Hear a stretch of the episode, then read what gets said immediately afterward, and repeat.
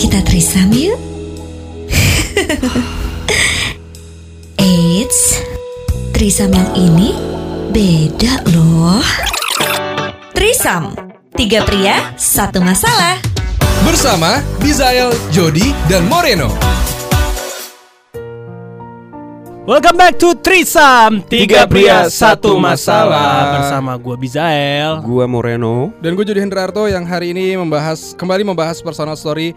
Dari permasalahan-permasalahan yang mungkin pernah kita rasakan, atau mungkin pada umumnya ada juga orang yang pernah merasakan. Betul. Hari ini gue yang akan cerita. Hari ini harinya Jody. Hari ini gue yang akan cerita tentang, ini sebenarnya adalah cerita yang banyak dipertanyakan oleh orang sekitar gue, oleh banyak orang juga. Kenapa gue harus putus kuliah? Padahal gue waktu itu kuliah di UGM, Universitas Gadjah Mada gitu kan. Universitas yang bisa dibilang 3 teratas di Indonesia. Ada yang bilang gue di DO, ada yang bilang mungkin maksudnya bercanda kali ya. Ada yang bilang, lo paling di DO kan lo, palingan lo nggak bisa, bukan passion lo kan, palingan lo nggak bisa ngikutin mata kuliahnya dan lain sebagainya. Dan semua pertanyaan itu gue iakan. Kenapa? Karena gue malas untuk bercerita. Pada saat itu gue malas untuk cerita karena memang gue nggak suka untuk menceritakan apa yang menjadi permasalahan gue, karena gue tidak mau terlihat lemah dari di mata orang gitu kan. Jadi gue memilih untuk tidak cerita pun karena gue belum menemukan titik balik dari titik terendah yang pernah gue alami. Gue orang yang, ya siapa sih orang yang waktu kita sekolah dulu mau tinggal kelas atau mungkin nggak naik kelas? Pasti yang namanya kita sekolah, kita tuh pengen terus berada di posisi yang seharusnya gitu. Lancar-lancar aja. Lancar-lancar aja ya, SD 6 tahun, ya, SMP 3 tahun. Gak harus berprestasi tapi bisa keep up lah. Iya, SMA 3 tahun. Karena gue waktu SMA pun gue pernah di kelas 2 SMA. Gue orangnya akademis banget. Maksudnya gue pinter banget nih. Gak pinter banget sih. Maksud gue orang yang bisa dibilang cukup berprestasi. Dari SD gue peringkat 3 besar. SMP gue mulai menurun. Tapi gue ujung-ujungnya di kelas 3 SMP NEM gue menjadi salah satu yang tertinggi di sekolah. 36 dari 40 gitu. Itu yang menurut gue udah oke lah. Jadi gue bisa memilih SMA manapun gitu. Tapi pada saat gue masuk SMA di kelas 2 itu ya zaman-zaman jahiliyah gue. Itu waktu gue SMA lah gitu. Bener-bener yang kayak baru masuk sekolah kelas 1 gue dipanggil ke ruang kemahasiswaan. Itu sama teman-teman gue. Kelas 2 gue masuk ke ruang BK. Kelas 3 gue masuk ke ruang kepala sekolah gitu. Jadi bener-bener yang, yaitu tahapan-tahapan yang udah pernah gue rasakan. Dan di kelas 2 itu gue bener-bener, gue pernah nama gue ditulis di papan tulis pas lagi bokap gue ngambil rapot. Jadi peringkat ketiga dari bawah. Itu pernah gue rasakan. Jadi bener-bener kayak gue sendiri bingung. Gue tuh pernah sampai digini sama guru gue, guru biologi. Gue waktu itu dapat ujian bagus, bener-bener hasil kerja gue sendiri. Tapi gue dipertanyakan, kok ini kamu bisa 80 sih nilainya? Terus ini kenapa nilai si A bisa lebih jelek dari kamu? Oh, sakit hati. Karena tuh, si A itu anak kesayangannya. Anak kesayangannya. Jadi gue kayak, ya bisa lah bu, orang saya ngerjain sendiri apa segala macam. Tetaplah dengan nyolotnya gue kan. Ya udah gitu. Cuman sampai akhirnya gue kuliah. Gue waktu itu masuk ke jurusan teknik mesin di UGM. Kemudian gue menjadi satu-satunya anak teknik mesin yang bersih. Yang diikut sertakan lomba debat nasional, yang dilibatkan menjadi MC dan lain sebagainya. Ya orang-orang, mohon maaf, bapak salah jurusan. Nah, makanya itu salah satu statement yang gue terus rasakan. Padahal gue pada saat gue kuliah, gue bisa mengikuti semua pekerjaan, semua mata kuliah yang gue terima. Cuma beda yang gue rasakan adalah, nanti ini akan gue jelaskan lebih lanjut di akhir. Beda rasanya ketika gue kuliah karena uang dari orang lain sama gue kuliah karena uang gue sendiri. Jadi kenapa gue bisa cabut kuliah pada saat itu? Gue udah jalan setengah jalan. Gue udah semester, gue lupa semester berapa, tapi udah tahun kedua. Yang which is udah tinggal 2 tahun lagi. 2 tahun lagi gue udah harusnya gue lulus gitu kan. Tapi gue memilih untuk keluar. Kenapa? Karena ada titik di mana satu momen gue ingat banget, gue lagi ujian praktek pada saat itu. Gue lagi ujian praktek, terus gue mendapatkan SMS dari bokap gue, apa dari nyokap gue lupa. Dari bokap gue, karena nyokap gue nggak bisa pakai handphone. Nyokap gue tuh baru bisa pakai WhatsApp dan dia bangga waktu gue udah kerja. Selamat ya tante. Saya Bizayel. Gue nerima SMS dari bokap gue. Intinya bokap gue itu menyatakan kalau dia tidak bisa membayar semesteran gue pada saat itu. Ya memang sih pada saat gue dari awal gue masuk kuliah sampai gue perjalanan di kuliah gue itu, gue bener-bener yang struggle, bener-bener yang gue pengen nyari kerjaan. Tapi kok kerjaannya banting tulang banget tapi bayarnya nggak seberapa, sementara biaya hidup gue di sini lumayan gitu kan. Jadi gue tidak mau mengambil itu karena menurut gue kayak percuma aja dan buang-buang tenaga doang, sementara jadwal kuliah gue padat gitu. Yeah. Nah terus setelah gue menerima SMS itu, papa nggak bisa bayar semester ini karena belum ada uang, bla bla bla bla segala macam. Dan gue baru tahu di titik itu bahwa ternyata bokap nyokap gue itu sampai minjem uang gitu, maksudnya minjem uang di untuk semester sebelumnya gitu, minjem uang. Nah di situ gue titik gimana? Jadi ada, lu baru tahu kalau ternyata ya, mungkin, keluarga lu jadi banyak utang gitu. Mungkin gue udah tahu sebelumnya tapi gue tidak mempedulikan. Sampai akhir titik dimana gue ngerenung kayak, ya udah kalau memang gue tidak bisa melanjutkan tidak masalah. Gue mencoba untuk berbesar hati.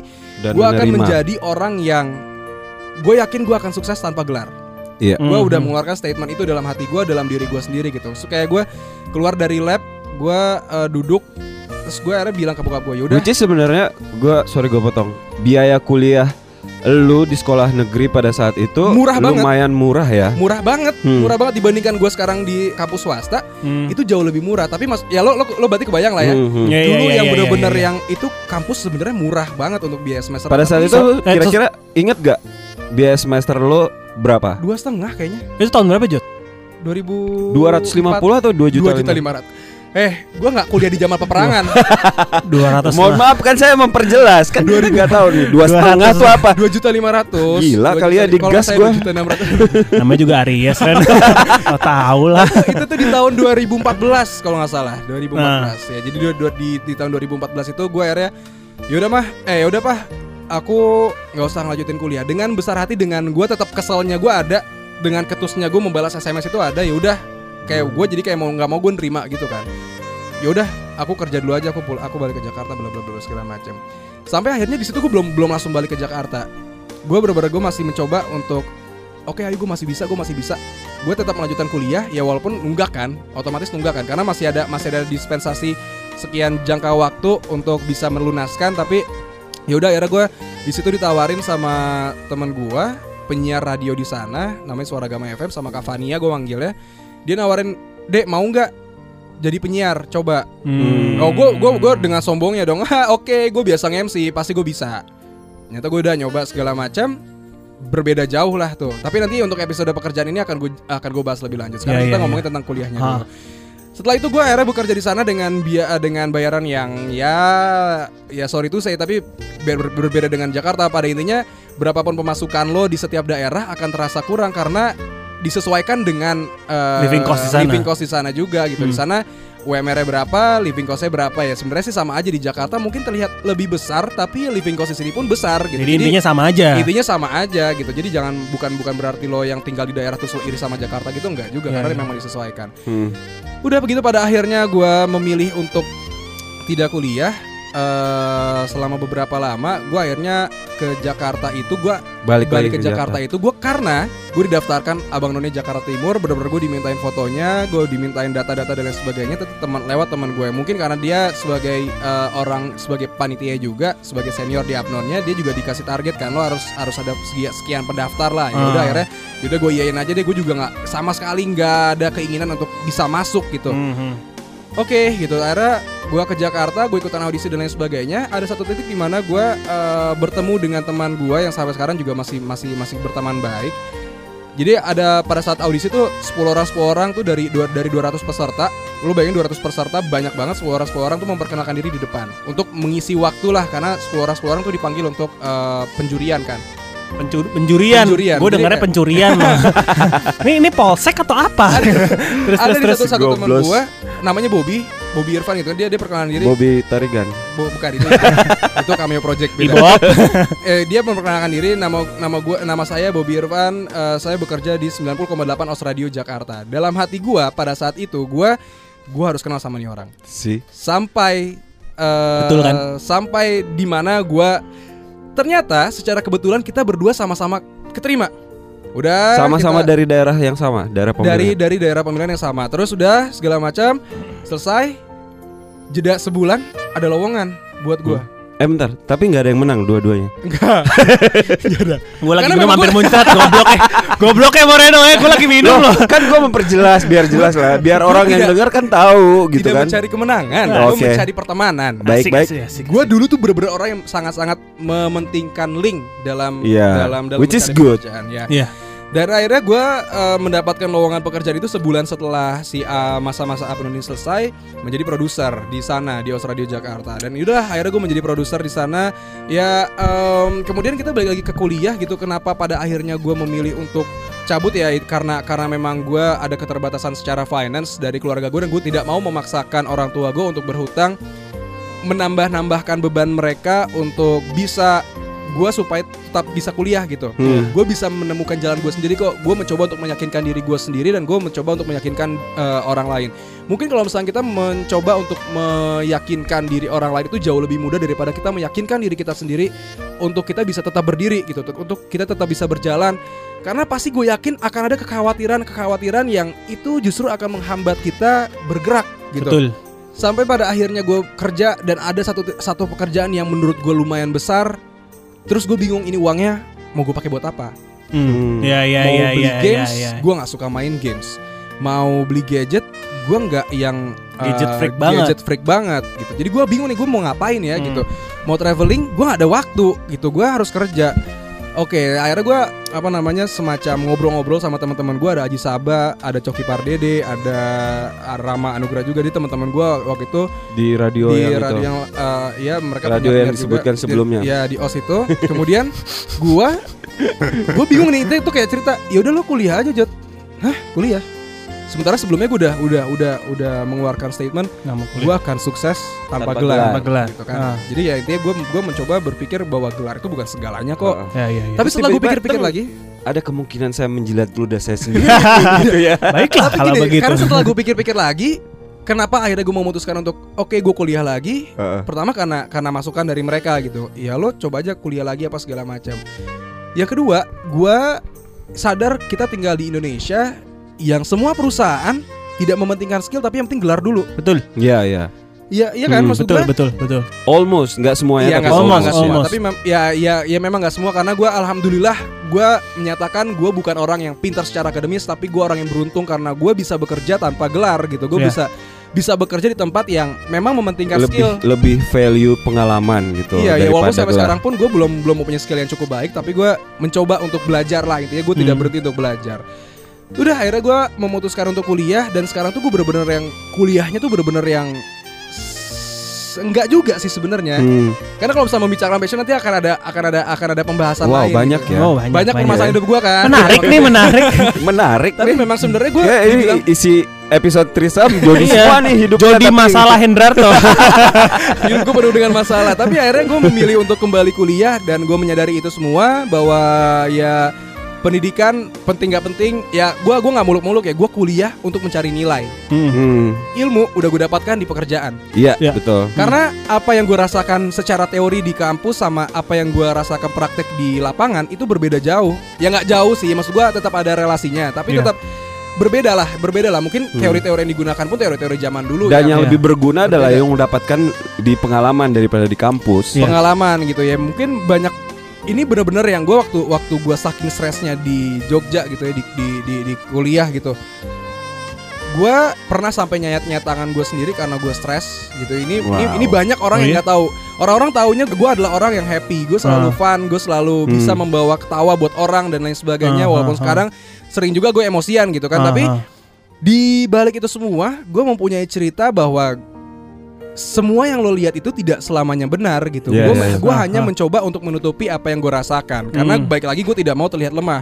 Dan gue cuman berpikir, apakah lo benar-benar mau tahu cerita gue, atau justru cerita gue ini akan lo jadikan bahan omongan ke orang-orang lain? Iya. Gue ngerti, ada insecure.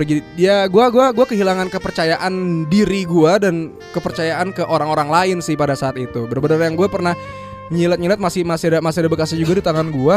Bukan nyilat makan, gue pakai gunting. Gunting kalau satu sisi itu nggak tajam loh. Gunting tuh nggak satu sisi nggak tajam. Jadi bener gue yang nyayat tuh bener gue sayat berkali-kali sampai akhirnya kulitnya tuh kebuka. Nah, terus gue tuh yang kayak berharap, oke, gue mati di sini, gue akan kehabisan darah, gue akan mati gitu. Tapi apa yang lu pikirin sampai lu mau menyayat gitu? Karena gue bener-bener yang gue pada saat itu gue terlilit utang yang tidak pernah gue minta. Jadi gue tidak pernah mencoba untuk minta utang itu, tapi memang dipaksa sama keadaan. Bukan sama keadaan, tapi sama seseorang. Ya, sama seseorang yang membuat gue akhirnya mempunyai utang di usia gue ke 20 tahun kalau gak salah, atau mungkin belum nyampe 20 tahun gue udah punya utang 11 juta rupiah pada saat yang berkaitan dengan urusan kuliah lo, urusan perkuliahan. Tapi gue di satu sisi gue juga mengucapkan terima kasih gitu, karena dengan adanya uang itu gue juga bisa merasakan bangku kuliah gitu, maksudnya ya walaupun sama-sama ujungnya lo cabut juga iya gitu. Tapi tetap gue yang penting kalau gue mendapatkan pengalaman dulu. Iya betul. Terus udah gitu kayak yang hidupnya tiba-tiba yang benar-benar gue bulanan tuh pas-pasan, kemudian yang kayak orang-orang tuh nggak bisa gitu, maksudnya kayak nggak bisa ngelihat gue bahagia, dalam artian apalagi si teman gue ini ya gitu. Di saat gue lagi bahagia, maksudnya gue lagi menunjukkan kebahagiaan gue bisa makan enak dan lain sebagainya misalkan gitu ya. Tapi di satu sisi tuh ada ganjelan, oke, gue harus bayar utang, gue nggak bisa yang selepas itulah. Gue hampir pernah 1 tahun full gue tidak pulang ke Jakarta cuma karena gue nggak punya uang gitu, karena gue nggak mau, ya udah gue nggak mau memaksakan nih, gue nggak mau memaksakan orang tua gue belum punya kerjaan. Buat apa gue paksain gitu. Cuman ya satu-satunya yang bisa membuat gue sedih pada saat itu adalah di saat gue ditagih utang itu gitu. Ditagih utang 11 juta rupiah itu dalam kondisi gue tidak mempunyai apa-apa. Sampai gue bilang ke orangnya, satu-satunya harta yang gue punya ini adalah Blackberry Gemini yang gue punya ini, dan itu kondisinya juga udah rusak, udah jelek banget gitu kan. Ya pengen kalau dijual laku 100.000 lah gitu. Silakan lo ambil, lo laporin gue ke polisi, lo penjarain gue biar lo puas gitu. Nah, gue sampai bilang kayak gitu, dan akhirnya awalnya gue nggak mau menceritakan ini, gue mau mencoba untuk menyelesaikan ini sendiri, tapi sampai akhirnya gue menceritakan ini ke bokap gue, dan bokap gue SMS ke gue, baru kali ini papa menjadi orang tua nangis. Nah di situ gue yang bener-bener kayak gimana sih, lo kayak gitu, lo kayak kesel, marah, tapi gue nggak tahu mau marah sama siapa gitu kan. Kayak ini gue harus mencari solusi untuk diri gue sendiri gitu kan. Ya bener-bener yang lo kebayang lo bener-bener yang depresinya kayak apa dan lain sebagainya gitu ya. Mungkin sesekali gue mencoba untuk menjadi anak yang membanggakan. Gue pernah juga sebagai anak teknik mesin gue mengikuti Slovenia International Model United Nation. Jadi itu kayak simulasi sidang PBB di Slovenia yang gue harus mewakili negara Jepang pada saat itu. Jadi bener-bener gue mencari celah gimana caranya gue bisa menggapai apa yang gue mau, yaitu keliling dunia tanpa harus mengeluarkan uang yang banyak gitu. Akhirnya gue mencobalah untuk ngikutin si Slovenia International Model United Nation itu, walaupun ujung-ujungnya gagal. Gue nyangsang di Paris, gue tanpa paspor dan uang di Paris karena gue dicopet. Dan akhirnya gue gagal, gue udah berangkat ke sana, tapi gue akhirnya gagal. Gue gagal ke Slovenianya karena gue baru nyampe Paris gue dicopet abis. Ah serius? Iya, paspor gue hilang, uang gue hilang, dan semuanya itu terjadi serba kebetulan yang akhirnya gue membuat buku gitu. Tapi nanti juga dia akan di episode lain. Bagus ya bridging marketingnya. Iya. Tapi buku ini udah gak gue jual, buku ini memang udah gak gue jual. Nah terus setelah itu pulang dari Prancis, ternyata gue masih ada sisa uang di rekening gue, tapi gue nggak nyadar, gue nggak ngerti gimana cara gue ngambil uang di sana kan. Dan akhirnya uang yang masih ada tersisa itu bener-bener semuanya langsung gue bayarkan untuk membayar utang. Buat gue itu udah lunas, tapi buat dia ternyata masih ada kurang.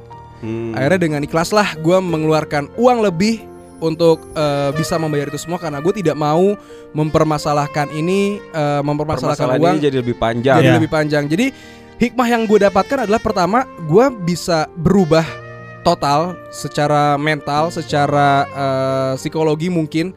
Gue menjadi orang yang jauh lebih dewasa dalam berpikir. Gue lebih menjadi orang yang tidak mau mempermasalahkan uang, karena gue sadar uang gak bakal dibawa mati gitu. Maksudnya gue akan membantu sebisa mungkin, gue akan membantu siapapun teman gue yang membutuhkan uang. Dalam artian benar-benar membutuhkan gitu, bukan sekedar yang lo tahu kan bedanya orang yang membutuhkan, beneran membutuhkan, sama orang yang sekedar membutuhkan tapi hanya memanfaatkan. Ini gue bisa kayak gitu, maksudnya ya gue benar-benar yang Jod, sampai sekarang pun banyak banget kayak temen Jod, gue lagi ada masalah ini nih apa segala macam ini. Oke, gue pinjam uang dong gini.